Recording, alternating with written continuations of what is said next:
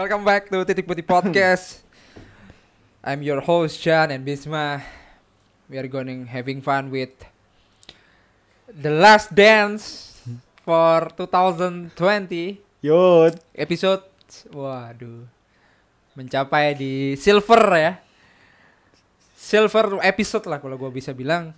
50 TP 50. Gak kerasa Mbak ya? Tidak terasa. Dengan kondisi seperti ini, kami dipaksa untuk membuat konten setiap sepekan 2 kali. Aduh. Kalau pekan ini 3 kali, Pak. Oh iya, pekan ini 3 kali. Ini kepaksa beneran. Ini urgent ini. Ini urgent untuk menutup, membungkus 2020 di angka 50. Enaknya ini bahas ntar atau gimana curhat-curhatnya? Ntar aja ya? Nanti aja kita bahas yang aja. Karena nanti ntar kita lupa sama bahas bola. Iya, iya. Kita malah curhat sendiri ntar. Jadinya self improvement nanti jadinya, bukan bola. Kita bahas yang udah terjadi aja, Pak, sepak bola yang kemarin-kemarin. Sebentar sebelum kita bahas apa ya? Topik utamanya. Topik utamanya kan tentang kita di 2020 gitu kan. Iya. Nah, kan ini, sedih iya. Aja. Jangan sedih, Bang. Ayo let's go lah. Maksud gua ya itulah ya. Kita akan membahas midweek pertandingan ke-16 dari 38. Walaupun enggak semuanya. Karena ada yang dipending. Ada beberapa yang dipospon, salah satunya Everton Man City karena corona outbreak yang dilanda di Man City lebih tepatnya. Meskipun secara keputusan sepihak dan Everton menanyakan kenapa sepihak ke panel Premier League. Lalu ini kabar breaking news juga soal Spurs melawan Fulham itu juga ditunda. Ada kasus juga di Fulham. Dan kita udah pasti terhibur oleh postingannya Bapak Mourinho ya. Sebenarnya nggak cocok kalau Bapak Mourinho main Instagram, main di Twitter cocok gitu. Iya benar. Mourinho orang Twitter, Pak. Dia bermain kata-kata, Pak, bukan bermain ekspresi atau foto kan, gitu. Karena di caption terakhir atau di postingan terakhirnya, ini nggak tahu kita ini main jam berapa nggak tahu gue, katanya gitu. Di postingan terakhirnya kan lagi nunggu di waiting room gitulah. Masih. Ini jadi berangkat apa enggak? Lu gitu. Kan salah satunya juga lu masih inget gak yang dia posting gue lupa tahun ini apa musim lalu yang dia posting waiting for match yang dia di pesawat sambil makan dia Netflix kan. Nah ternyata dia kalah terus ada postingan lagi dia mangkel, Pak, gitu loh, dia marah gitu bad mood marah. Oh tahu yang ada di base jadi sebelumnya before after game and selesai game gitu lucu ya. cukup meribut memang itu persona memang Jose Mourinho is a whole brand. Nah, sebenarnya kalau tetanggaan sih gue sih malas ya ngasih makanan ke dia sih. Pasti piring nggak dibalikin, Cuk. Pasti piring nggak dibalikin. Udah jelas. Iya, masih. Iya. Ya oke lah kita ngapain bahas Bapak Mourinho ya. Soalnya bukan tetangga gue. So kita akan membahas beberapa yang secara di luar dugaan. Hampir secara keseluruhan itu di luar dugaan.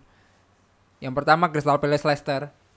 Kebetulan pada saat itu kita lagi ngobrol terus melihat live score dan ada beberapa peluang, salah satunya Leicester nggak bisa nyetak gol lawan Palace. Penalti lebih tepatnya maksud gua. Dan digagalkan, lalu Leicester bisa nyetak gol Barnes kalau nggak salah siapa. Yeah, Harvey Barnes. Harvey Barnes. Dan dibalas oleh Bapak Zaha. Kebalik Zaha dulu baru Barnes. Oh iya. Tapi itu sudah prediksi kita kan. Kita kemarin prediksikan seri kan. Betul, seri. Betul sekali. Dan entah mengapa enggak tahu Leicester main aman terus sekarang enggak tahu lah. Gua juga enggak paham. Palace cuman juga mainnya tipis-tipis dapat poin main lah habis dibantai. Nah, ini nih Chelsea Aston Villa anjir. Satu sama ini udah bener tebakannya Bang Bisma ya. Karena gue kan pengennya menang. Iya. Cuman kan dari tatapan mata gue kan pasti ada yang terjadi dong. Iya. Kayaknya ini adalah. Gue sih udah merasa sesuai ekspektasi gitu. Kayaknya ini adalah hasil dari kebimbangan kita, Pak, untuk memilih yang menang siapa gitu loh. Akhirnya hasilnya ya udah seri aja gitu. Iya betul. Dan memang ya sesuai ekspektasi lah. maksudnya tim semangat Aston Villa. Siapa sih yang nggak mau menang lawan MU? Lu pernah lah mengalami masa di mana anjing ini orang-orang timnya jadi jago banget ya lawan MU kemarin, padahal nggak gini-gini amat ya, sama. Itu juga dirasakan oleh Chelsea juga, yang di mana Olivier Giroud lagi-lagi memanfaatkan startingnya dia mencetak gol dari header lagi-lagi. Ben Chilwell. Lalu untuk sementara kalau mau komentar sedikit ini soal line up udah paling benar. Penataan ini nggak tahu nih, pasca habis dimarahin, pasca kalah kan selalu seperti itu Lampard. Masih berulang. Ya moga-moga dia paham lah, maksud gue tanpa lu marahin lu tahu lah keresahan fans atau keresahan orang-orang melihat line up lu itu yang benar kayak gimana, harusnya udah paham. Dan dibalas oleh golnya Anwar El Ghazi. Ahmad Al Ghazali, anaknya Ahmad Dhani. Yang ini L berarti Pak ini, yang anak kedua berarti ini.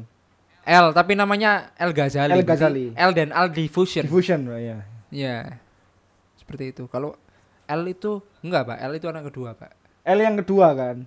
Iya. Dan L itu lagi di London dan fans Chelsea loh, Pak. Ini gimana? Oh, fans Chelsea, Pak. Iya, L. Yang Al, yang baru fans MU. Kalau yang Al. Yang Al itu fans mie sedap. Mie sedap. Oh, iya. Iya. Yang kedua London, Chelsea, yang ketiga MU dan Bonnet. Ya, kita nggak perlu membahas anak-anak mereka karena bukan teman-teman kita. Kita akan membahas pertandingan ini yang dimana Mendy lagi-lagi kalau lu tim live score merasa bahwa Mendy kerasukan tepa lagi anjing kalian itu mah. Ini golnya nih gol nutmeg dan gol. Oh iya. Menurut gua jarak dekat, jadi menurut kolong gua, kan Pak ya. Ya kolong. Cuman Mendy sulit lah, sebenarnya sulit men, sulit sebenarnya jebol Mendy. Ya lagi-lagi Chelsea Aston Villa sama dan kemarahan besar terjadi oleh beberapa orang yang dimana padahal mah kalau Chelsea Aston Villa satu sama juga skornya bagus kalau ketika menarik beberapa match sebelumnya, ngerti gak sih Bang? Kayak misalkan kalau match sebelumnya gak kalah gitu Chelsea Aston Villa satu sama udah bagus gitu. Itu sih karena sebelumnya kalah jadi ya begitulah. Tapi gue ada beberapa pertanyaan sih. Kita kayaknya kembali mengulik Chelsea lagi setelah kemarin kita mengulik Chelsea. Yang pertama itu ini pernyataan sih. Gue kagum sama Giroud, Pak. Kenapa? Karena dia kan nyetaknya lewat sundulan. Selalu. Dan sering. Yang ini tuh kalau gue lihat itu kemarin bola yang di crossing sama Chilwell itu di tengah badannya. Jadi separuh badannya. Iya betul. Iya kan? Betul. Dimana kalau striker biasa pasti dia nerima pakai badan dulu terus ditendang pakai kaki. Betul. Ini beda, Pak. Ini gue salut Giroudnya. Giroud itu sampai merendahkan badan terus dia ngepasin sama kepalanya gitu, Pak. Iya. Dan beberapa golnya emang kan dia spesialis itu sih, Pak. Iya sih. Kalau lu lihat signature golnya bahkan terakhir scorpion kick. Iya. Itu juga aneh-aneh gitu. Terus mereka kalau lu ngomongin soal ada Zlatan yang apapun dia bisa everything. Menurut juga Zero juga bisa sih. Kalau nggak salah dia pemain di Premier League yang paling banyak nyundul ya. Ya memang, memang. Atau di Chelsea, lupa gue. Ya. Dan satu lagi, Pak. Apakah menurut lu perlu? Kan selama ini kan Chelsea itu mainnya pasti 4-3-3 kan. Ya. Dan terkadang nggak works. Dan menurut gue malah dia karena 4-3-3 ini dia nggak bisa mengklaim atau membuat Havertz menjadi lebih bagus karena dia nggak ada posisi yang alamiah di sana. Betul. Nah, apakah perlu Lampard itu menurut lu tuh merubah agar terserah ya entah itu 4-2-2 atau 4-2-2 diamond atau 4-2-3-1 untuk membiarkan Havertz ini menjadi posisi alamiahnya gitu loh. Ya. Apakah perlu itu seperti itu? Perlu, Pak. Perlu. Ya. Karena memang karena itu sih. Sebenarnya kemarin lagi-lagi ya, kalau lu baca line up-nya itu kan duonya bukan duo murni, duo utama kita, back-nya. Iya, dan Andreas. Kalau lu lihat golnya ya gara-gara kesalahan Andreas, bahkan dimarahin sama John Terry. Pada saat itu kan John Terry merasa momen kemarin itu kan momen reunite balik ke Stamford Bridge. Oh iya, John Terry Aston Villa ya. Villa lagi Aston Villa ya. Iya, nah itu ada yang komen fans Chelsea. Gak usah mengglorifikasi lu soal ketemu ke transfer bid deh gitu loh. Lu udah bikin kita nggak dapet poin. Terus dibalas komen sama Terry. Sampai gitu ya.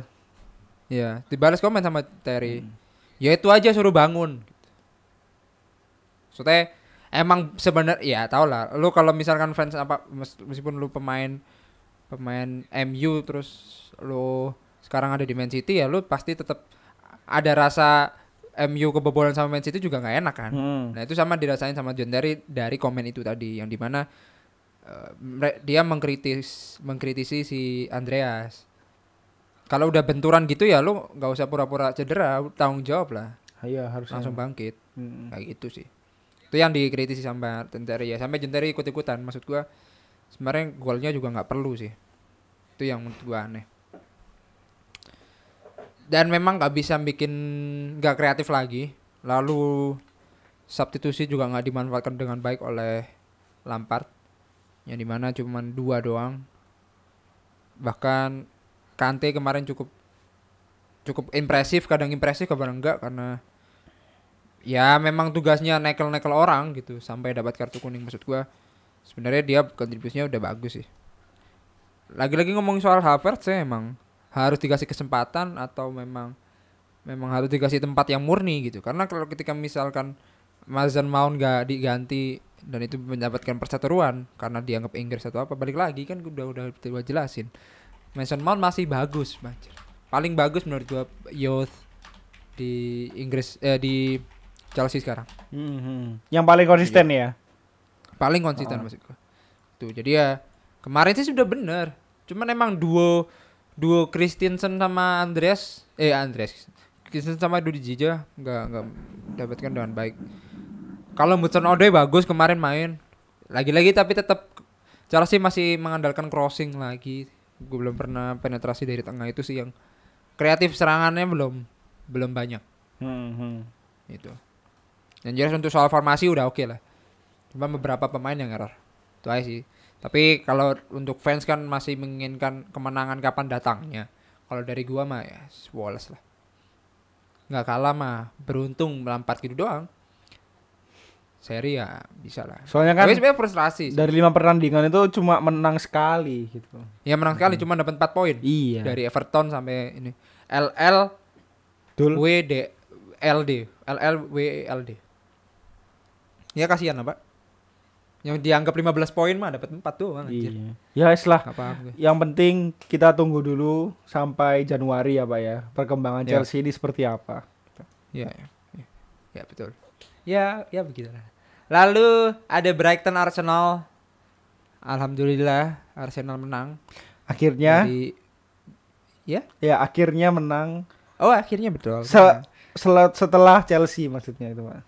Iya, setelah Chelsea bahkan dianggap Chelsea ini seri habis kalah sama Arsenal. Orang-orang yang pinter kalau bikin cocok logi. Suka gue. Kadang suka, kadang menggemaskan. Bahkan ada bikin cocok logi yang sangat mengerikan sih Pak kalau untuk netizen Indo. Apa itu? ESPN FC itu bikin berapa juta diboyong Havertz sama Timo Werner ke Chelsea tapi masih banyakan gol 15 golnya Giroud di. Oh iya. Di musim ini. Iya sih. Gua sih nggak mau ngasih dia atensi ya, gua nggak mau nge-trigger, cuma gua nggak mau ngasih tahu bahwa ke follower bahwa anjir ngeri banget ya media gitu, enggak sih. Gua cuma gatel pengen komen bahwa ini loh media kalian netizen jadi netizen nggak ya digoreng-goreng kayak gitu aja sih. Cuman ya begitulah. Ya lagi-lagi, emang media kan biasanya gitu toh Pak, yang baik-baik itu nggak diliatin tapi. Iyalah. Yang buruk-buruk karena bad news is a good news. Nice, itu emang prinsipnya media. Ya kita nggak perlu membahas itu lagi, mengglorifikasi Chelsea udah cukup. Kita mau masuk ke Arsenal. Kita memberikan selamat lah. Setelah ini BTW setelah berapa ya? 4-5 kali pertandingan kalau nggak salah dari tahun 2017 itu Arsenal nggak pernah menang loh, Pak. Akhirnya ini menang lawan Brighton. Betul. Dan itu sudah kita gadang-gadang, bahkan kita bingung kan pada saat itu. Karena memang dilihat dari mata gue nih, ini cukup impresif harusnya. Tapi ternyata emang dari awal sih diserang terus ya si Brighton ya. Beberapa peluang. Ini Karena Maupe nggak main sih Pak, mainnya tengah-tengah sih Pak. Iya. Nggak menangis akhirnya. Iya. Dan ada beberapa kritik sebenarnya meskipun ini menang ya. Yang Rek sekarang jadi bangkit, dia sering menampakkan di TV.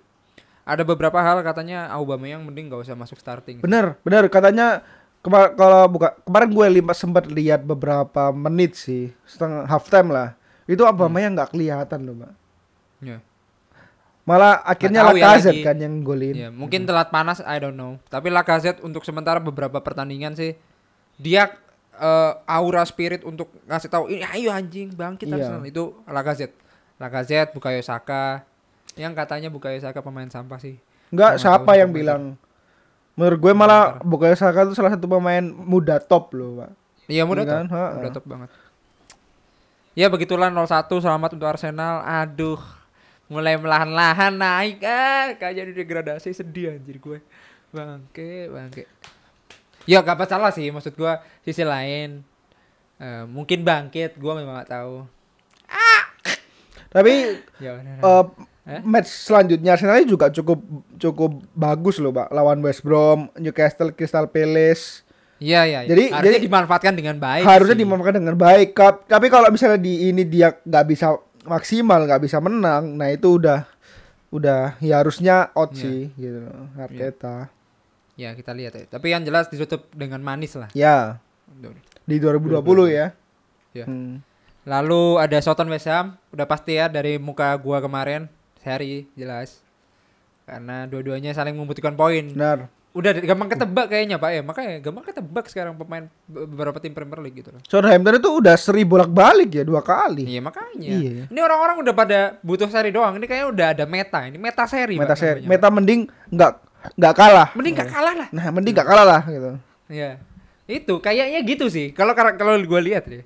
Karena nggak tahu ya, gue masih belum lihat overall dari Opta atau kayak gimana. Harusnya sih poin apa ya, jarak poin tertipis atau poin yang dikumpulkan oleh beberapa tim Premier League dalam satu putaran ya, atau selama 16 match gitu. Kayaknya Premier League kayaknya poinnya paling tipis dari beberapa season sebelumnya, ngerti nggak sih? Iya. Ada beberapa yang nggak maksimal aja gitu formnya. Biasanya ini kalau nggak salah tahun kemarin kan Liverpool menang terus tuh di paruh musim winter.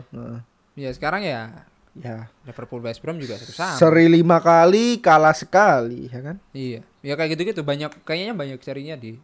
Ya makanya aneh katanya piala bergilir lah udahlah. Emang musim paling aneh Pak. Iya mereka. Ya itu sih. Lalu West Brom Leeds gue nggak lihat tapi kayaknya cukup impresif ya Leeds United memanfaatkan kebodohan West Brom. Gol pertamanya kan bunuh diri ya. Iya. Yeah. No look pass tapi ternyata own goal. Oh iya. Itu mau bikin portofolio Instagram tapi jadi funny troll videos Pak. Nah, itu salah. Gue takutnya itu ternyata Bama yang main di West Brom Pak. Iya. Iya harusnya main lah. Nyetak tipis-tipis lah. Gue sih nggak bisa bayangin ya Obama yang pakai baju garis-garis West Brom sih Jo. Gue masih belum bisa bayangin. Iya sih. Iya. Anyway 5-0-nya nih dicetak oleh siapa aja sih? Ada Ezjan Alioski, Jack Harrison, Rodrigo Mercado dan Raphinha. Ini Rapinhanya ini bukan ya? Bukan beda. Bukan Rapinha itu. Rapinha Barcelona Barir itu kan bukan saya ngerti. Iya. Nggak tahu nih kenapa biasanya bagus West Brom harusnya mainnya aman, nggak tahu kalau Leeds kayaknya all out attack sih. Harusnya sih. Lalu iya. Burnley Sheffield United gua udah menduga ini juga bimbang sebenarnya Bang. Kalau kita lihat tim-tim bimbang emang hasilnya nggak jauh dari ekspektasi kita gitu loh. Iya. Tapi emang harusnya Burnley sih, soalnya kan Sheffield kan lu tahu sendiri kan belum pernah menang, hanya 1 kali seri, ya kan? BTW siapa ya yang seri sama Sheffield ya? Ini Brighton. Iya Brighton. Oh iya. Ya itu sih, itu yang menurut gua. Burnley di peringkat berapa ya? Burnley itu 16. Iya. Dan katanya anyway yang tadi juga soal West Brom, Big Sam ini no shoot on target ya di match ini. Oh iya ya. Iya. Ya enggak tahu sih. Tiba-tiba kemarin bagus loh, lumayan lah seru-samanya. Kemarin lawan Liverpool bagus, tapi tiba-tiba dibantai anjir. Lalu ada sebenarnya ada juga Newcastle Liverpool tapi ditunda. Dan ya kita tunggu-tunggu ya. Kalau gua Man United Wolves udah harusnya sesuai kesepakatan ya. Dari prediksi kita bersama-sama, dari gua sendiri debatnya. 0-0 harusnya. Hampir loh, 90 menit 90 udah anjir, gue lihat nih beneran di HP udah lihat. Wah, ini tim live score lagi. Tim live score ini apa? Strikes again gitu kalau di meme. Iya. Tim live score strikes again. Ternyata Bapak Bupati dapat umpan dari Bapak Bruno. Nyetak gol dong. Ngeri. Itu. Tapi lagi-lagi. Hah? FPL ditolong oleh Bruno Fernandes. Oh iya. Asis.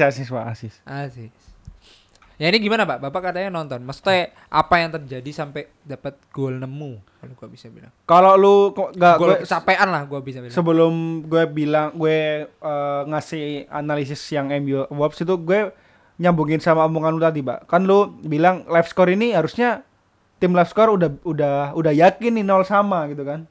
Karena menit 90 lebih itu udah nggak ada gol, ya kan? Nah. Kayaknya ada satu media itu juga tim live score, Pak. Gue lupa namanya. Sky Sport apa, ESPN atau apa itu. Jadi dia itu bilang udah nge-tweet kalau full time-nya tuh 0-0, Pak. Padahal 1-0. Nah, itu langsung dibully banyak orang itu, Pak. Gue lupa tapi media apa.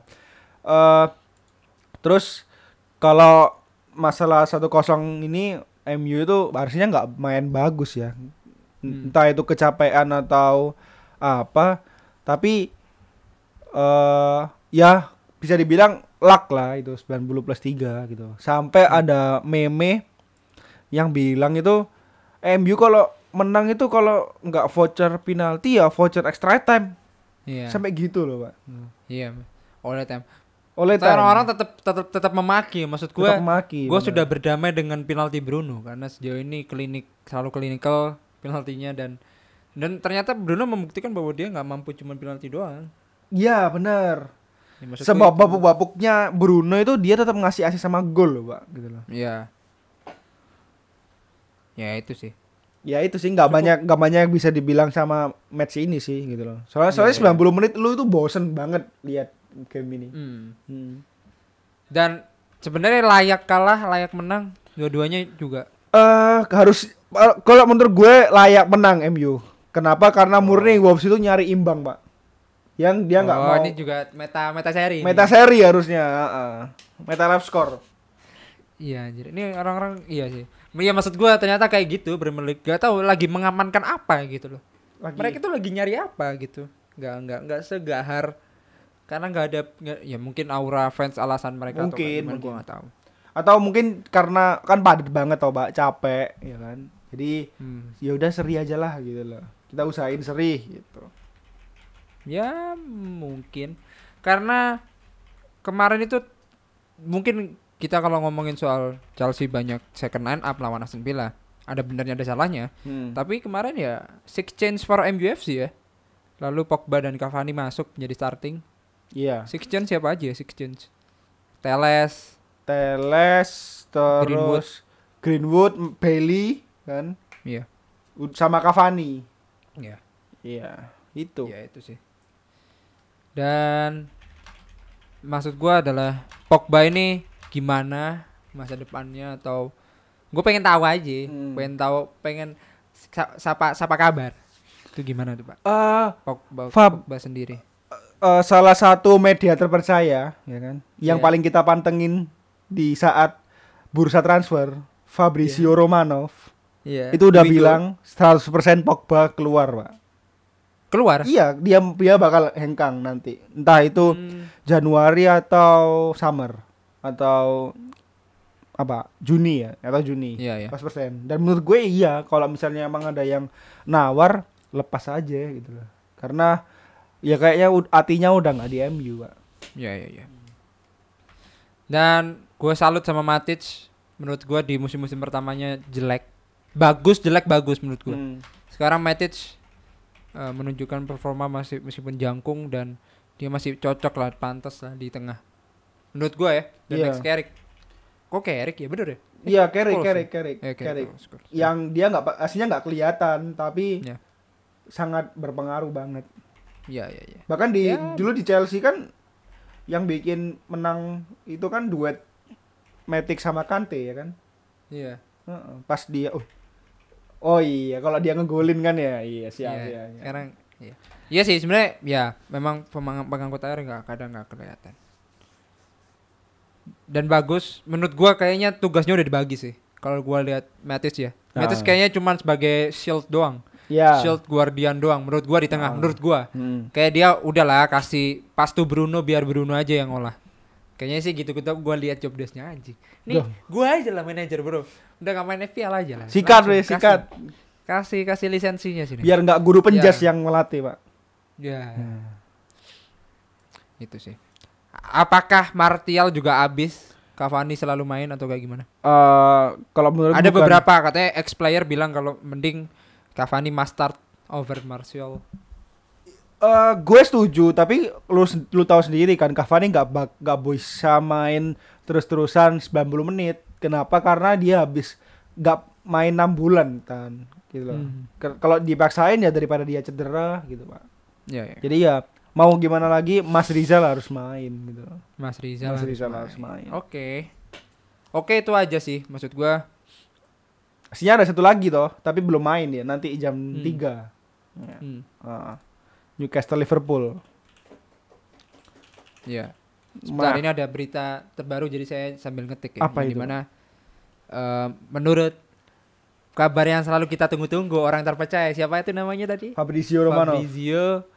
Mas Rizal. Ya, yang dimana bilang Chelsea akan selalu bersama Frank Lampard dan tidak ada mencari manajer lain, dan gak ada kontak dengan another manager. Jadi board masih melihat improvementnya di lapangan. Seperti itu. Ini breaking news. Jadi omongan Fabrizio Romano dari @podcast Here We Go. Iya, dia punya podcast. Tapi gue gak bisa dengerin omongannya orang-orang sana. Sedih gue. Here We Go. Iya. Karena emang insider sulit biasanya.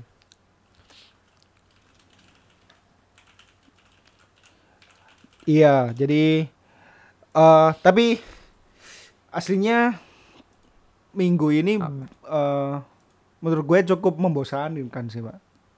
Iya. Karena ya selain di banyak yang dipending, tetapi match-matchnya itu kayak semua pengen seri gitu loh, pengen anu aja.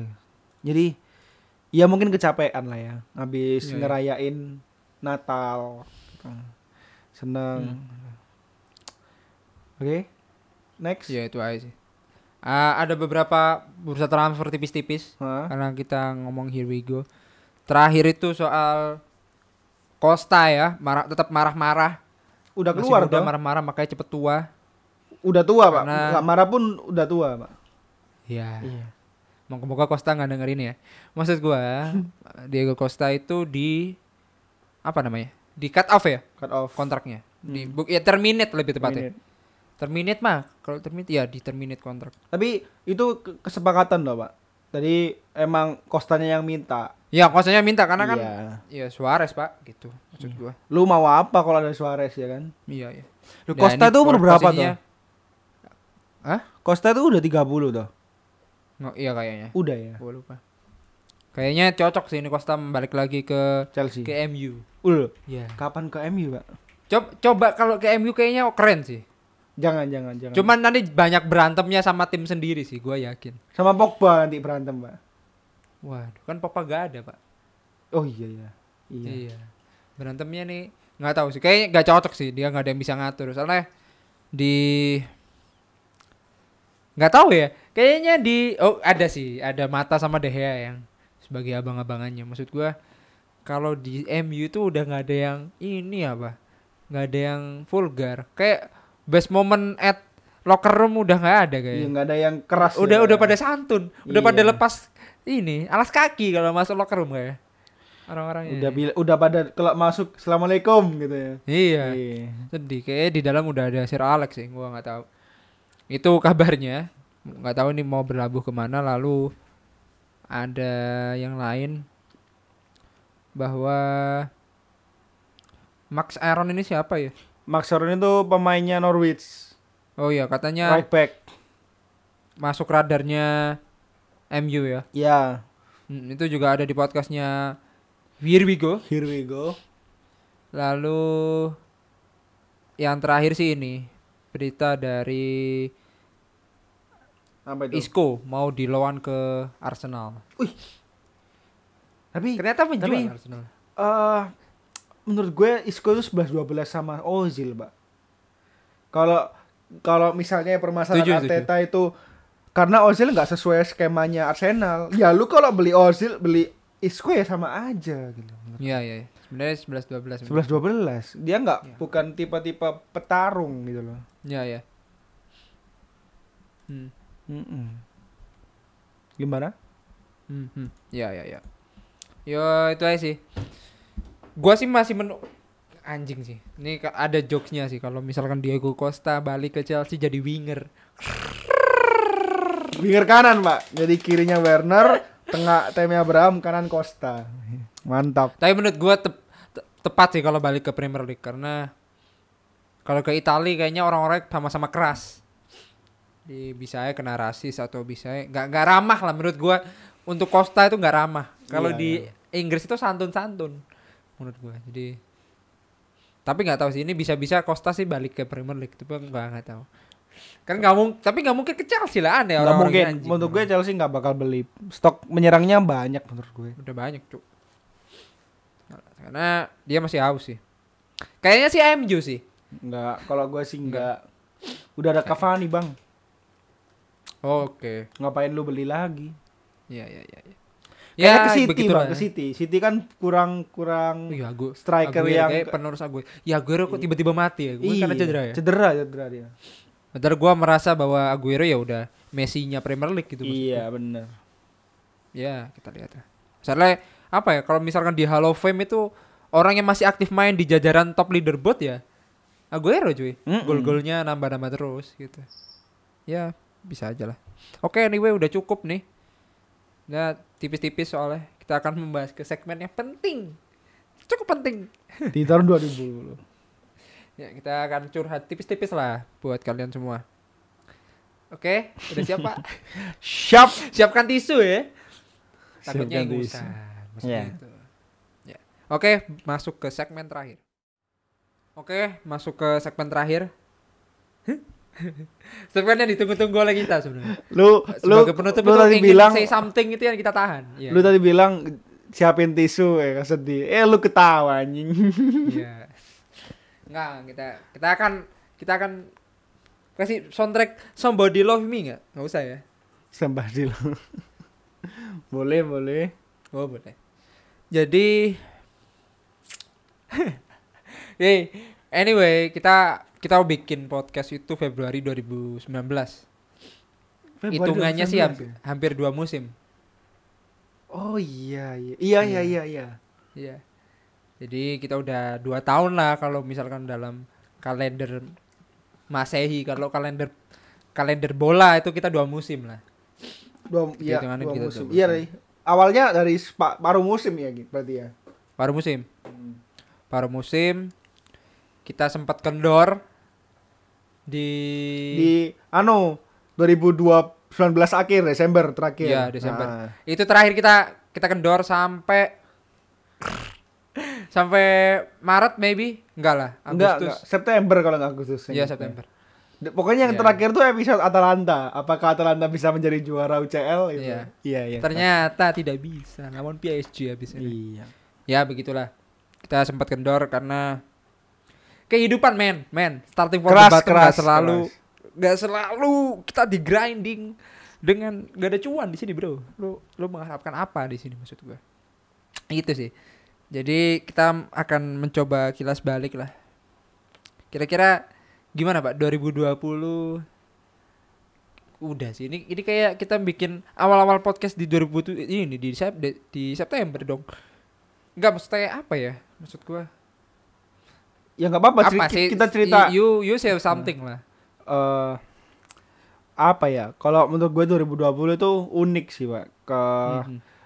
Bukan karena COVID pengaruh, cuma beda lah. Jadi kita ngerasain hal yang kayaknya nggak pernah kita ngerasain sebelumnya gitu loh. Ya. Jadi mulai dari Liverpool juara, ya kan. Terus pertandingan Premier League yang molor sampai September nggak sih, ya kan? Ya kan September. Terus pemain tim-tim yang pada kena beberapa pemain kena COVID. Jadi yang awalnya bisa main terus tiba-tiba nggak bisa main padahal nggak ada gejala, ya kan? Terus pemain-pemain yang baru yang harusnya udah settle di tim barunya kena COVID, reset lagi dari awal, ya kan? Iya. Jadi harusnya ini adalah tahun-tahun yang paling dikenang, Pak, gitu. Karena tahun revolusi. Banyak kesedihan di sana. Tahun revolusi lah. Harusnya nanti ini jadi kiblat ke depannya harus lebih baik lagi itu. Nah, jadi politis banget gue, Pak, ya. Iya. Kalau Bapak gimana? Jadi raspot. Oh, jadi raspot. Iya, jadi bupati saya, Pak. Iya. Nah, kalau Bapak itu gimana? Itu aja sih.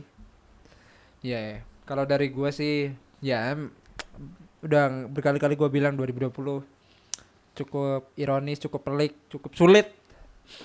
Tahun yang dimana ya banyak sekali hal-hal yang tidak kita duga, ada beberapa tokoh-tokoh penting yang telah meninggalkan kita duluan. Iya. Ya meskipun itu, tapi kita lebih fokus terhadap kualitas produksi kita lebih tepatnya sih. Di 2020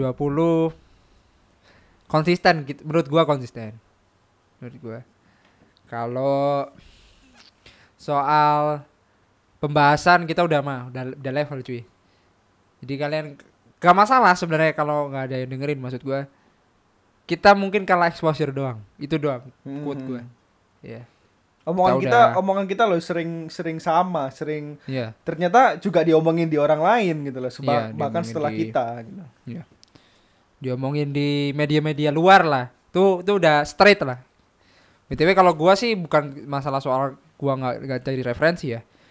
Tapi memang gua mengikuti perpetkesan sepak bola ini juga cukup lama.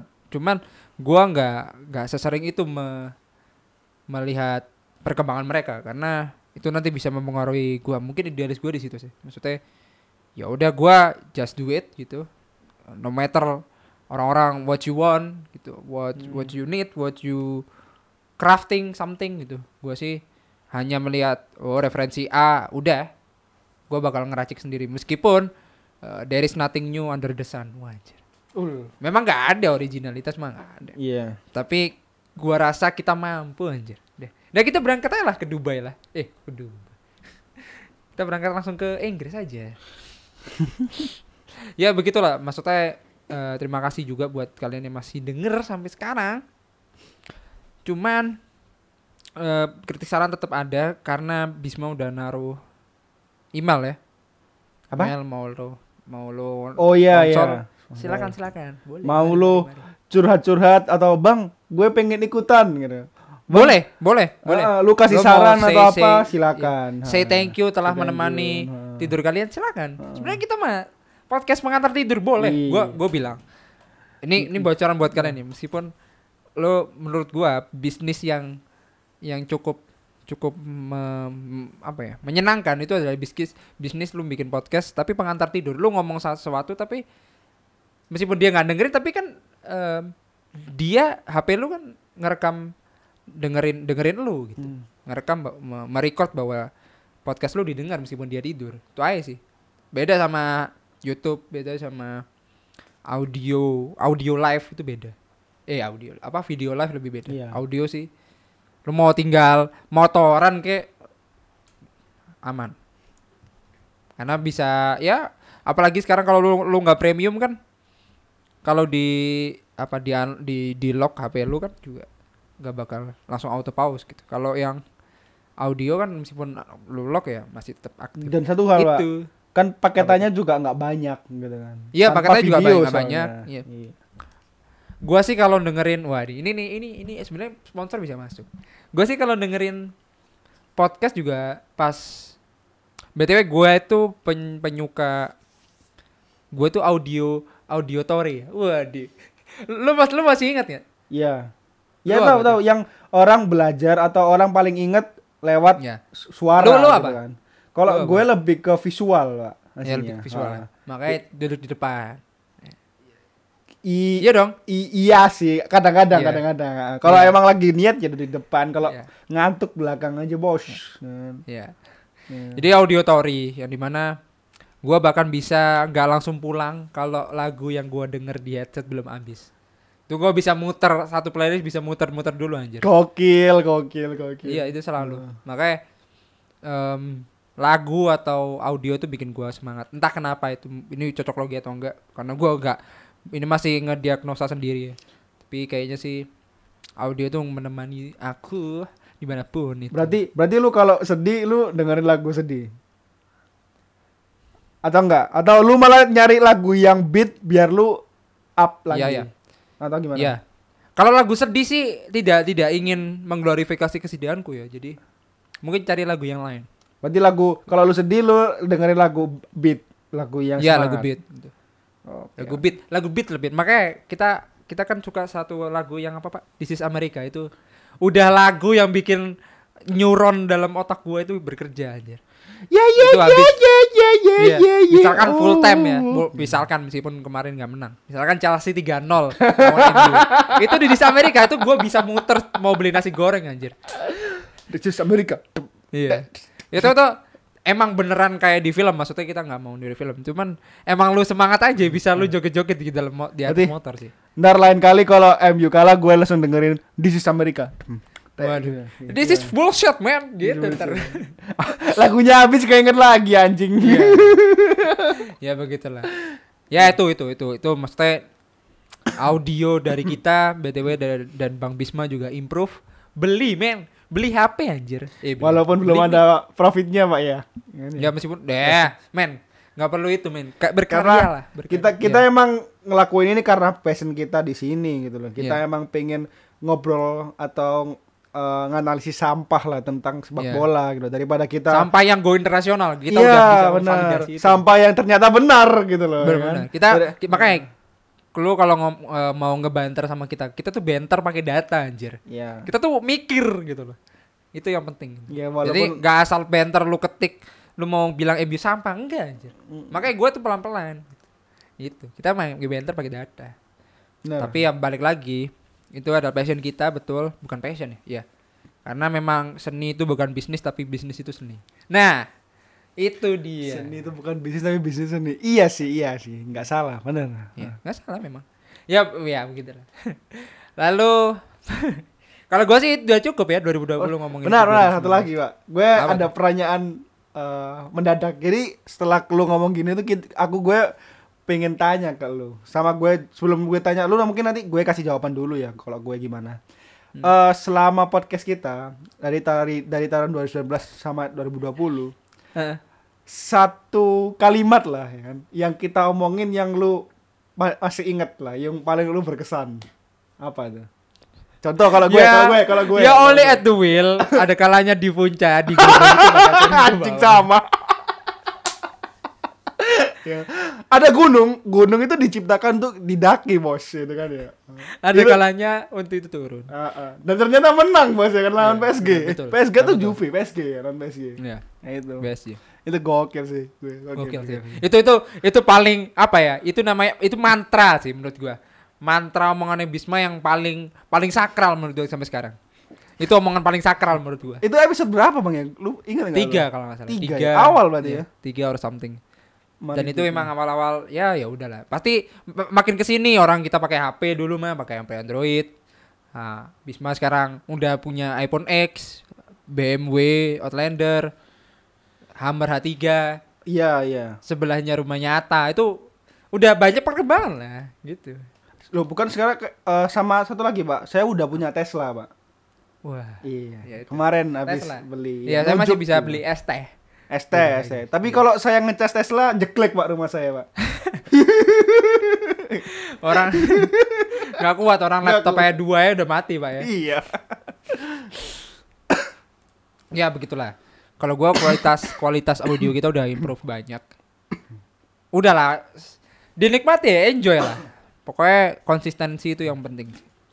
Kalau lo mau gabung silakan, lo mau nanya-nanya. Gue sih masih belum masang ini ya, donate payment ya. Lumayan lah. Lo mau ngasih kita mau beli nasi goreng pinggir sampah boleh. Lo boleh lah. Silakan. Fun fact ya, kalau misalnya ada makanan sebelahnya itu sampah, sebelahnya itu apa ya, kuburan atau apa, itu lebih enak loh. Coba yeah. Ya, coba jurang, coba sampah, kuburan yang terjal-terjal gitu loh. Yang lo bakal kontradiktif dengan otak lo lah. Iya, coba. Pasti enak. Makanan itu serius. Biasanya enak aja. Pasti enak. Entah kenapa gitu. Entah kenapa ya, gue gak paham juga sih. Itu juga suggestion yang cukup aneh sih. Iya. BTW itu sih, kita kenapa yang jadi full vlogger anjir. Ya itulah. Moga-moga kita juga bisa apa ya, mengudara di beberapa platform, tapi kita tadi sempat mikir belum terpikirkan sih. Sekarang kita ngomongin soal resolusi 2020 saat 2042. Waduh. Ini 2020 42 kayaknya. 2027 atau 2020 plus. Oh, yes. Udah kayak apa ya? Ya. Itu gimana? Ini dari Bang Bisma dulu nih. 2021 tuh mau kayak gimana, terus dari personal lo mungkin mau say something atau nge-shout out, say thank you to siapa gitu. To someone. Yang pertama pasti gue terima kasih untuk yang dengerin kita, yang selalu stay tune ke kita, dengerin tiap episode, yang bahkan dari sebelum kita vakum sampai sekarang kita balik lagi tetap stay sama kita. Gue ucapin terima kasih. Gue harap lo juga bisa berkontribusi dengan cara ya ngemail aja atau ke kita, atau lu DM aja lewat Instagram kita atau Twitter kita, kasih kritik, saran, atau lu kalau mau join, Bang gue juga punya unek-unek nih atau pengen bilang ya, tentang sesuatu topik nih, ya gak masalah, gabung aja, karena kita di sini niatnya dari awal emang kita pengen ngobrol santai, ngobrol sampah, yang penting ngeluarin passion kita lah gitu loh. Jadi gak apa-apa, join aja buat kita gitu. Terus kalau buat resolusinya mungkin lebih ke konten ya. Jadi konten kita pengen lebih diberagamin lagi, bikin lebih di gambar-gambarnya lebih dibagusin lagi. Di Instagram juga kontennya dibagusin. Kalau belum follow Instagram sama Twitter, follow aja, ada di deskripsi Spotify ya gitu. Yeah. Itu sih, Pak. Kalau dari gue. Yeah. Kalau lu? Kalau gue ya lagi-lagi thank you buat semua yang telah membantu perkembangan kita sampai sekarang. Shout out to Sunday Beat Ranger yang juga ganti nama jadi Ruang Taktik. Ya. Lalu shout out to Ongki Berliando Santosa, fans Arsenal kita ya. Arsenal kita yang sekarang mengurangi eksistensi sebagai marmara untuk honeymoon saja. Iya. Kayaknya dia, gue tahu Pak alasan kenapa dia menikah di Desember gitu loh. Jadi kayaknya di bulan November kemarin, anjing Arsenal kok gini amat ya. Nikah aja wis, enggak gitu. Yeah. Gitu. Itu apa ya? Suatu kebutuhan biologis juga mesti. Selain emosional terhadap Arsenal, emosional terhadap lawan jenis itu penting. Iya. Nah. Jadi mungkin kalau misalnya nanti Chelsea atau MU-nya lagi bapuk ya, berarti kita udah dari kita nanti juga ada yang mau honeymoon gitu loh. Yeah. Ya begitulah memang. Ya kehidupan lah manusia. Itu Sarotu Ongki, lalu Sarotu kos-kosan kita. Kita juga dulu awalnya ngekos dari kamar dengan kursi yang hampir patah. Ya kita mengglorifikasi itulah. Ya itu pokoknya itu. Di situ tempat kita atau tempat gue ngomong yang Ole harus mendaki gunung gitu. Itu salah satu khas itu. Itu memorable lah. Tuh. Lalu apa lagi ya? Itu yang gue bakal ke shout out, terima kasih ke mereka. Yang jelas terima kasih untuk para pendengar sih. Karena memang di dalam analitik itu ada yang dengerin kita gitu aja. Udah bilang ada yang dengerin kita aja. Tapi ya gue masih belum tahu keberadaan kalian ya. Mungkin lo bisa say hello di email atau dimanapun. Nongkrong maksudnya ya apapun lah. Mau bikin paguyuban, mau lo ngajak futsal silakan, mau ngajak PES. Oke lanjutin. Ayo sikat ya. Nek PES. Itu aja sih. Itu gue lebih ke situ. gue say thank you to all of you. Say thank you to Bisma juga yang telah unite sampai detik ini ya. Meskipun gue bukan United, tapi unite lah, unity. Nah, unity in diversity. Waduh. Kita sih sama-sama agama Islam sih. Ya oke, lanjut. Apaan tuh yang terakhir? Lanjut saja. Okay. Gue akan resolusi ya. 2021 moga-moga tetap konsisten. Moga-moga konten di sosial media kita juga lebih bagus. Moga-moga kita bisa free to air ke beberapa platform mungkin. OTT streaming yang lain kita nggak tahu, mungkin kita bisa live streaming. Dan kita juga akan banyakin konten-konten selain kita membahas komentar soal sepak bola doang sih. Kita kayak ya maybe ada pembahasan FPL tiap ya, game weeknya ada pembahasan yang lain mau tentang apa. Bahkan ya mungkin ya tunggu aja lah. Pasti elemen of surprise itu penting, jadi nggak perlu gua bocorin, spoilerin banyak sih. Itu harapan gua sih. Ya itu aja. Moga-moga 2021 makin keren. Ada lu ada teman lagi gak? Ya cukup. Ya. Sebelum kita tutup, kita ada nominasi ya. Ya. Ada beberapa nominasi pemenang dari kami 5 menit sebelum tayangan ini take, bahwa kita akan membuat award kecil-kecilan. Tapi versi untuk kita beberapa sendiri gitu loh. Jadi, ya, ini versi. Jadi nggak ada yang juara, tapi versi saya, versi gue, dan versi Bang Ojan ya, gitu loh. Ya, betul. Ya, ini tuh ada nominasinya, ada 1, 2, 3, 4, 5, 6, 7. Ada 7 nominasi. Yang pertama gue bacain. Ini langsung dibacain semua nominasi dulu, habis itu satu-satu gitu ya Pak ya? Ya, ya. Boleh. Jadi yang pertama ada nominasi Tim Semangat 2020. Lalu ada nominasi pemain tergigih 2020. Lalu ada nominasi momen yang akan selalu dikenang 2020. Lalu ada nominasi fans terbarbar 2020. Lalu ada nominasi drama tim terbaik 2020. Nominasi jersey terunik 2020. Dan nominasi manajer terunik 2020. Jadi ntar kita bacain semua. Yang terakhir sih nominasi momen yang akan selalu dikenang. Iya. Nah, itu yang terakhir aja. Kita akan membacakan pemenang nominasi dari masing-masing pilihan kita, yaitu nominasi Tim Semangat 2020. Okay. Untuk kriteria your own version gua sendiri, version Bisma sendiri. Jadi terserah lah. Ini lebih kayak explore dan ini cuman award ringan. Kita juga belum punya trofi. Kalau misalkan kita bikin trofi atau piagamnya juga nggak, masa ngasih ke mereka kan nggak mungkin. Ya, ih, pasti kita ngasih lu siapa anjing? Iya, siapa? Ya. Apa ini? Ya itu aja sih. Jadi pemenang nominasi Tim Semangat 2020 adalah drum roll. Bareng-bareng dong. Gimana? 3, 2, 1. Ini kita langsung ngomong bareng-bareng. Iya. Anjing ya, boleh. 1, 2, 3. Leeds United. Ya. Okay. Lo dulu dong. Lo dulu apa gue dulu? Lo dulu lah tadi. Lo. Hah? Lo. Terus nanti setelahnya gue selanjutnya. Ya udah. Atalanta itu menurut gue tim semangat ya. Yang dimana dia masih sustain di top leaderboard baik di Serie A maupun di Liga Champions. Sekarang juga masuk ke babak 16 besar ya. Lawan PSG. 16. Balik lagi, ini adalah salah satu episode terakhir kita sebelum kita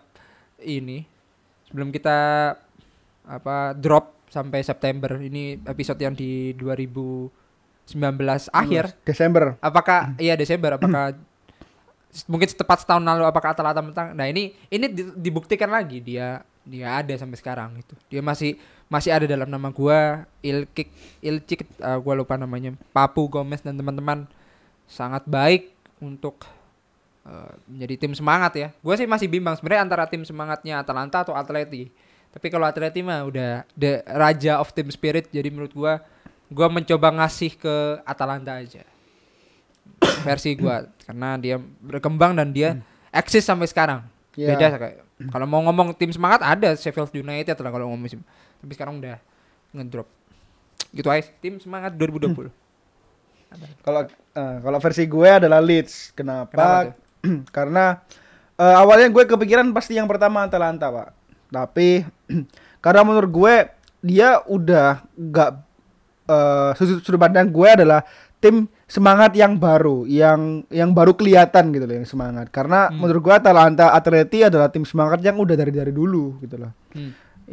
Yang kalau bilang lu Atleti, Atalanta, ya udah dia pasti semangat gitu loh, nggak bakal capek. Tapi yang Leeds ini beda. Jadi selain karena dia adalah tim promosi, tapi menurut gue Leeds itu adalah suatu tim yang kapasitas pemainnya tuh nggak terlalu bagus, tapi dia berani attack gitu loh. All out lah, berani all out, bukan all tim-tim yang promosi abal-abal. Paham? Ya, mungkin efek karena Bielsa ya, karena Marcelo Bielsa. Jadi dia punya filosofi untuk selalu menyerang. Bisa dilihat dari statistiknya, dia ngegolin 30, tapi menjadi tim yang paling banyak kebobolan 30 juga gitu loh. Jadi ya itu, kadang dia bagus kayak kemarin kan ngalahin 5-0, tapi sebelumnya lagi kalah 6-2 sama MU. Ya itu sih kenapa gue bilangnya Leeds United gitu loh. Walaupun boleh, lu kalah tapi tetap lu punya determinasi untuk menang, untuk ngegolin. Boleh. Cuman gue kalau mau nambahin tipis-tipis, mau lo bantah apa enggak? Cuman gue nggak setuju kalau Marcelo Bielsa itu masuk menjadi dominasi coach best. Gue sih nggak setuju. Oh iya, sama gue juga enggak. Tapi untuk the whole team gue ada setuju. Oke, Lanjut ke nominasi pemain tergigih 2020.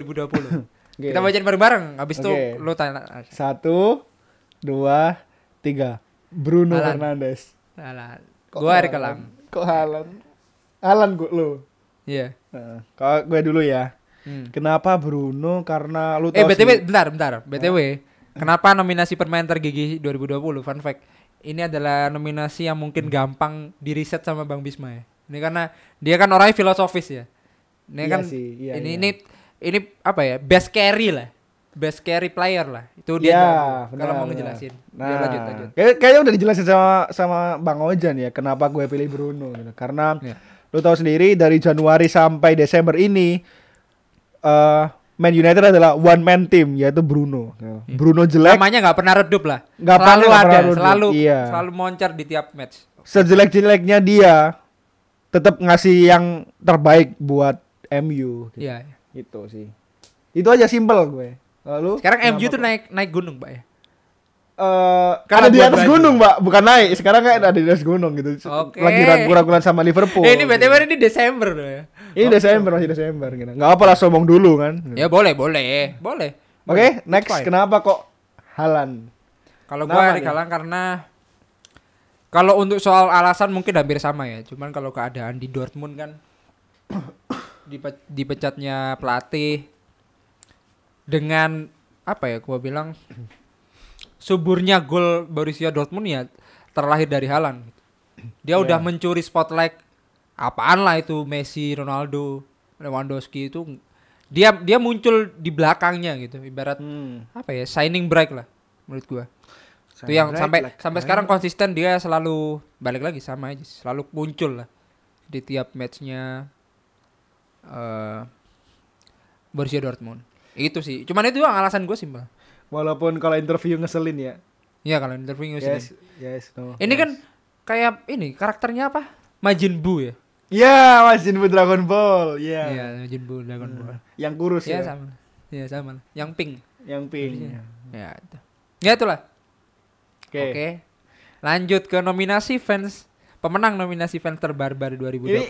Ini klarifikasi aja, enggak selalu tim ya. Bisa aja seorang personal. Ya, gitu. Bisa. Fans ini bisa personal, bisa kelompok. Iya. Yeah. Oke. Okay. 1, 2, 3. Man United. Fuad. Sorry tuh saya Fuad. Yeah. Kenapa Bang Fuad? Sorot tuh Bang Fuad, poros Halang. Sorot Bang Fuad. Bang Fuad ini adalah salah satu pandit ya. Jadi dia punya YouTube poros Halang yang selalu gue pandit emosional. Pandit emosional. Kenapa gue bilang terbarbar? Karena kalau lu fans Man United yang belum tahu ya, segera follow Twitternya Muhammad Fuad. Kenapa? Karena setiap Man United main, apalagi kalau Man United lagi bapuk kebobolan duluan, nah dia lalu akan mencari mangsa. Pantengin aja Twitternya dia. Pasti dia lagi ngegambar beberapa orang. Nah, lagi ngegambar orang-orang yang ngecengin Man United dan dia. Lebih tepatnya Man United kami nge-shout out dia gitu loh. Jadi dia ngasih pelajaran jangan asal banter gitu loh. Jangan asal ngecengin orang, terutama personal ya, bukan MU-nya. Kalau MU-nya dia nggak masalah, tapi kalau sampai ke personalnya Fuad sendiri, orangnya sendiri, dia pasti ngegambar-gambarin lu gitu loh. Yeah, jadi seru. Jadi pantengin aja gitu loh. Iya. Yeah. Gitu sih. Kalau lu kenapa kok Man United? Ya Man United udah jelas lah. Maksud gua gua sih bingung di Arsenal, tapi gua nggak dapet auranya Arsenal fansnya ya. Kecuali Arsenal fan, maksudnya Arsenal fan TV udah melambangkan relatability sama kita, bahwa menikmati bola itu ya melihat kekalahan mereka, tapi kemarahan mereka cuman ada di kamera doang. Oh iya. Menurut gua itu. Jadi enggak kesana kemana, enggak kesana kemari kayak fans MU sih. Fans MU itu bisa loncat kemana aja. Sebenarnya sih pengen masukin Liverpool, Arsenal atau MU, tapi kayaknya MU banget sih. Karena dengan keadaan kemarin yang gua kan bilang bahwa yang gua kenal fans tersantun MU cuman Bisma doang. Di yang lain ini sebenarnya lebih barbar gitu. Jadi lu mau tahu fans MU yang tersantun cuman Bisma doang. Itu yang kayaknya udah digampar sama Fuad juga sih. Ya maksud gua fans MU di mana-mana masih juara ya, the king of bargebarian menurut gua. Masih panasan, gampang panasan, mau itu cepet banget ngomong all out, mau apa dengan apa ya, basis fans yang terbesar lah. Iya. Menurut gua Man United. Pengennya sih Leeds United tapi kayaknya enggak masuk. Orangnya baru tua-tua kayak. Di tahun-tahun tahun kayak kita generasi muda ini kayaknya nggak banyak yang tahu Leeds gitu loh. Iya, paham gue. Iya.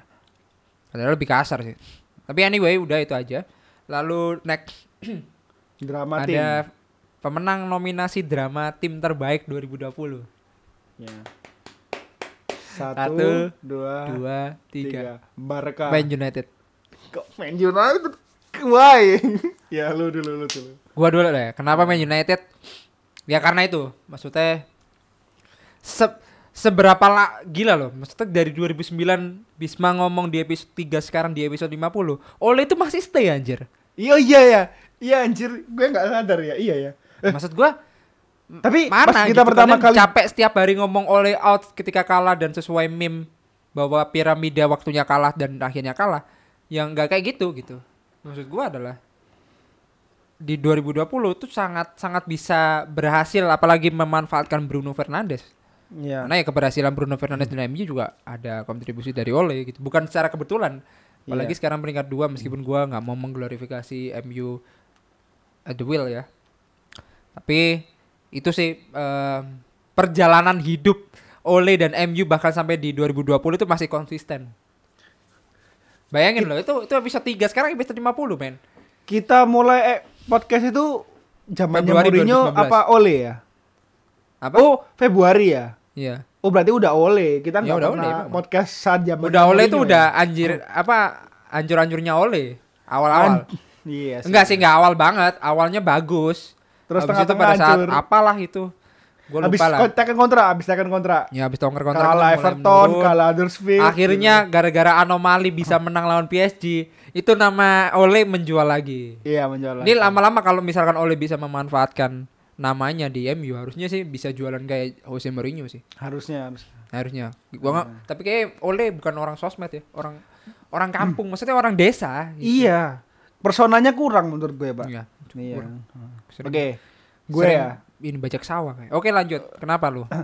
Barca. Gue sih lebih ke lu tau lah di musim tahun 2020 itu naik turun lah ya kan. Mulai dari Bartomeu yang gak mau keluar, tapi akhirnya keluar. Lalu persetujuannya dengan Messi yang awalnya pengen keluar terus gak bisa keluar dan dituntut 800 juta ya. Pokoknya yang kalau keluar 800 juta. Iya. Yeah.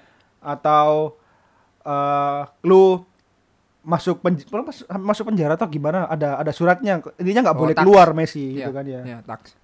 Iya karena tax itu, sampai ke akhirnya ganti pelatih, Bartomeu keluar, tapi masih terseok-seok ya kan. Ya intinya ada aja lah, tapi drama timnya ini bukan ke keluar ya, ke fans-fansnya bukan, tapi ke internalnya sih. Ya. Serius sih menurut gue gitu. Ya.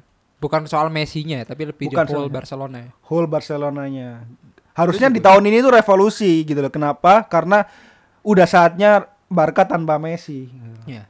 Gitu. Kenapa gua enggak ngomong Arsenal? Sorry to say. Sebenarnya honorable mention boleh dong. Sebenarnya mau milih Arsenal tapi bangkit-bangkitnya pada saat penutupan kita podcast. Iya. Coba kalau bangkitnya agak tengah-tengah itu baru. Karena kita masih mengharapkan dia antara bangkit sambil degradasi aja udah. Degradasi aja gitu kan. Gitu. Mending itu keluar, kita menunggu. Kalau itu misalkan degradasi, misalkan dia sampai peringkat 17 dan dia bisa bangkit sampai peringkat 4, itu nanti bisa masuk nominasi. Best moment pasti. Iya. Ya itulah. Itu. Lalu ada nominasi jersey terunik 2020. Pemenang dari nominasi jersey terunik 2020 adalah 1, 2, 3. Wolves. Ya Chelsea. Pasti 3. Iya, Chelsea third kit. Oke. Oh, bukan trinya, tapi third kit. Chelsea third kit. Kenapa, Pak? Ya. Yeah. Lu dulu dong. Yang mana? Wolves yang mana? The whole Oh, iya. Yeah. Kalau gue Chelsea yang Crystal Palace ya. Iya. Kalau gue teruniknya tuh Wolves yang third kit. Portugal. Karena dia mengglorifikasi kalau ya gue Portugal gitu loh. Yeah. Ya itu sih. Bukan yang ini, yang ada fans yang pakai baju daster.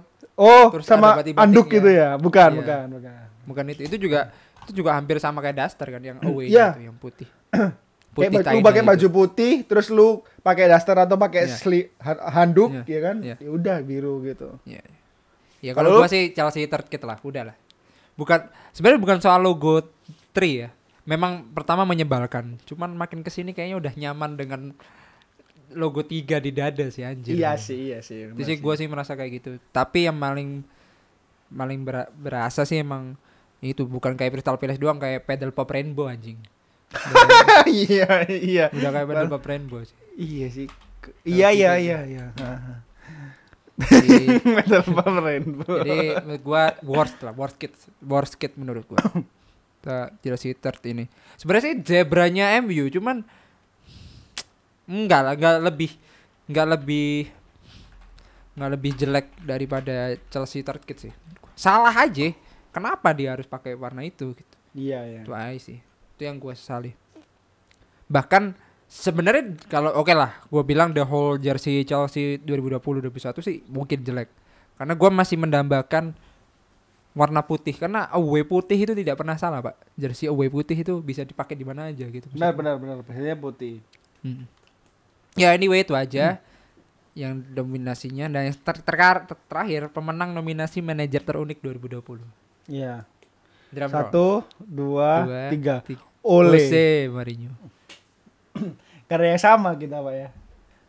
Karena sama ya. Lo apa? Ole ya. Ole. Kenapa? Gue dulu ya berarti ya? Lu dulu ya? Lu dulu. Oh gue dulu, oke. Jose Mourinho karena kemasannya gak pernah berubah. Dari kita kenal dia masuk 2003 setelah Porto ya? Porto dulu, terus Inter. Lalu itu gak pernah, brandingnya tuh selalu antagonis. Itu yang gue suka sih. Sampai sekarang, bahkan dia sekarang bikin Instagram itu yang bikin menghibur gua. Salah satu manajer yang dikelola akun Instagramnya itu ya dirinya sendiri, cuman Instagramnya Mourinho gitu. Itu yang menurut gua yang menghibur dan apa ya, menyebalkan. Tapi orang itu sebenarnya humornya, biasanya orang-orang yang menyebalkan humornya sih ultimate ya. Biasanya gitu. Jadi selama 2020 ini spotlight-nya gak pernah berubah dari Jose Mourinho sih. Bahkan ya lu tahu sendiri dalam Mourinho Camp apalah itu emang menjual sebenarnya. Cuman kemarin pada saat di MU tidak memanfaatkan itu MU. Meskipun banyak yang bilang Blazer itu ambil Abramovich sama Pogba buat dapat duit dari jersey ya. Ya udah enggak usah pakai konten Mourinho. Nah, Spurs kan butuh konten Mourinho karena fans Spurs seberapa sih gedenya kan? Dikit. Karena ya, brand Spurs tidak lebih besar dari brand Mourinho. Mourinho itu. Yeah. That's why. Itu sih gue. Kalau lu, kenapa Ole? Karena terunik? karena dia itu adalah manajer yang paling baik menurut gue. Iya benar. Kayak guru sosiolog sih kalau gue lihat. Oh, ya, walaupun dibilang guru penjas ya Pak ya. Gitu. Oh, guru penjas ya. Jadi banyak pecelaan, banyak meme, banyak kritik, banyak media yang nyorotin Ole karena dia manajer MU gitu. Karena dia harusnya nggak cocok jadi manajer MU, kapasitasnya nggak ada. Gitu. Yeah. Tapi dia tetap senyum, ya, tetap nggak pernah marah, ya, tetap berusaha semaksimal mungkin, ya kan. Walaupun dicerca, ya, tapi efeknya apa, hasilnya apa, lu bisa lihat sampai sekarang. Walaupun belum selesai pernah di, tapi kelihatan lah menurut gue ada progresnya itu sih Pak. Jadi pelatih yang banyak tekanan tapi tetap baik. Itu sih. Ya itu. Terus, berarti nih kurang satu nih. Iya. Lo dulu dong, gue belum dapat best momennya yang gue kenang ya. Iya, ini oh udah gue dapat tapi jangan barengan. Ini nggak seru kalau barengan. Iya nggak seru, emang nggak barengan. Jadi ini adalah momen yang bakal lo kenang di tahun-tahun berikutnya. Jadi kalau lo inget tahun 2020 tentang sepak bola, lo pasti inget ini. Nah, kalau dari gue adalah momen jatuhnya Arsenal, Pak. Oh. Kenapa? Karena di tahun gue nggak, aslinya ada dua sih. Kalau ada dua berarti momen jatuhnya Arsenal sama juaranya Liverpool. Karena itu adalah dua hal yang nggak bakal ada atau kejadian di tahun-tahun sebelumnya gitu loh. Sebelum-sebelumnya lu tahu sendirilah Arsenal pasti peringkat 4, 5, 6 gitu kan. Nggak pernah sampai 15. Bahkan di tengah-tengah musim loh ini 15 gitu loh. Kalau Liverpool lu tahu sendirilah, lu yang hidup di generasi 90-an gak bakal tahu Liverpool juara, ya gak sih? Iya. Nah itu gitu. Tapi gue tetap ngasih yang pemenang adalah Arsenal. Kalau lu? Gue sih ada dua tapi kayaknya satu sih. AC Milan kalau gue. Why? Karena kalau lu masuk forum Italiano atau lu bakal lihat orang-orang Italia grumpy old man sedang berbicara, orang-orang di sana itu memang kangen dengan kebangkitan AC Milan sampai sekarang sih.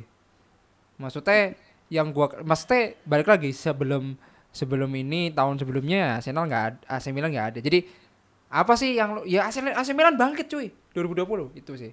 Kalau gua sih itu, maksudnya AC Milan bangkit di 2020 dan ya nambah Liverpool juara sih. Sebenarnya kalau mau ditambahin ya. Iya. Ya, itu sih. Tapi kalau gua sih tetap momen yang gua kenang AC Milan bangkitnya.